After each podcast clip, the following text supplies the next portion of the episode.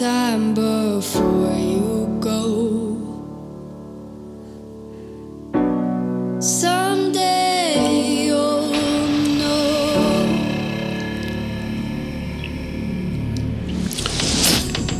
Benvenuti su Indizi di Futuro, un podcast che indaga il presente per immaginare il domani. Ogni mattina alcune notizie dei principali quotidiani si trasformano in una scintilla che accende un faro sul divenire della nostra società. Oggi è martedì 8 giugno 2021 e io sono Roberto. Quando un bambino ha paura corre verso la propria mamma, verso i propri genitori, che rappresentano il luogo della sicurezza, il luogo della fiducia. Qualunque cosa accada, un figlio rimane tale, viene protetto, accudito, accompagnato alla vita dai genitori. La saggezza popolare ricorda che una madre può mantenere dieci figli, ma che dieci figli, anche con grande impegno, non riescono a mantenere una madre. Ma allora cosa è accaduto? Cosa può aver fatto una figlia per costringerla, per farle mandare un messaggio al proprio fidanzato intimandolo di avvisare la polizia se non si dovessero più avere notizie di lei? Cosa può aver fatto una figlia perché possa temere che i propri genitori diventino il proprio aguzzino, anzi il proprio carnefice. C'è qualcosa che non funziona, non è un problema di religione o un problema di cultura, ma di umanità. E se come pare il fenomeno non è isolato, non dobbiamo permettere che sul nostro territorio non vengano rispettate quelle libertà che sono e devono essere considerate inalienabili nel nostro paese e la legge va rispettata.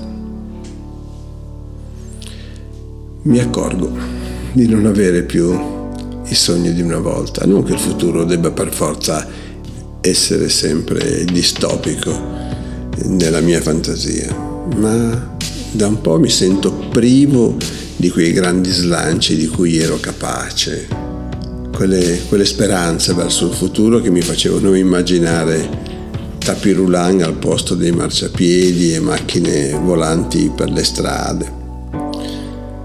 Forse anch'io aspetto una grande rivoluzione che non, che non arriverà mai, ma qualcosa si sta facendo, ad esempio ad Amsterdam e qualcosa di innovativo si muove nei 165 canali che la città possiede.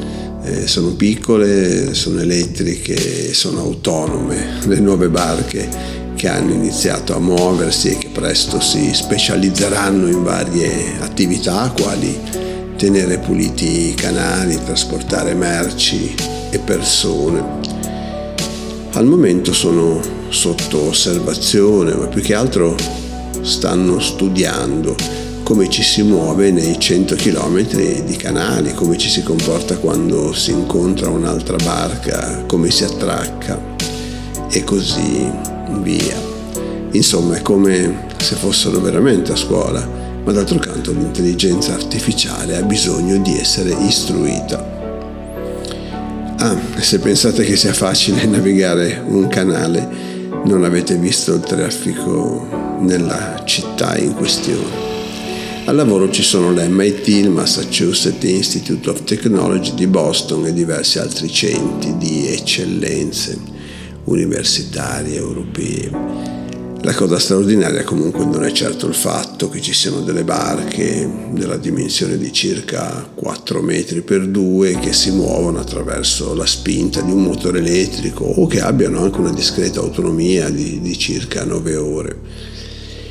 E l'eccezionalità è che non hanno pilota e che imparano, imparano attraverso la pratica, cioè imparano a navigare come, si, come farebbe una persona. Nel settore delle auto elettriche la durata delle batterie, quindi l'autonomia è cruciale. specie se si vuole essere veramente ecologici.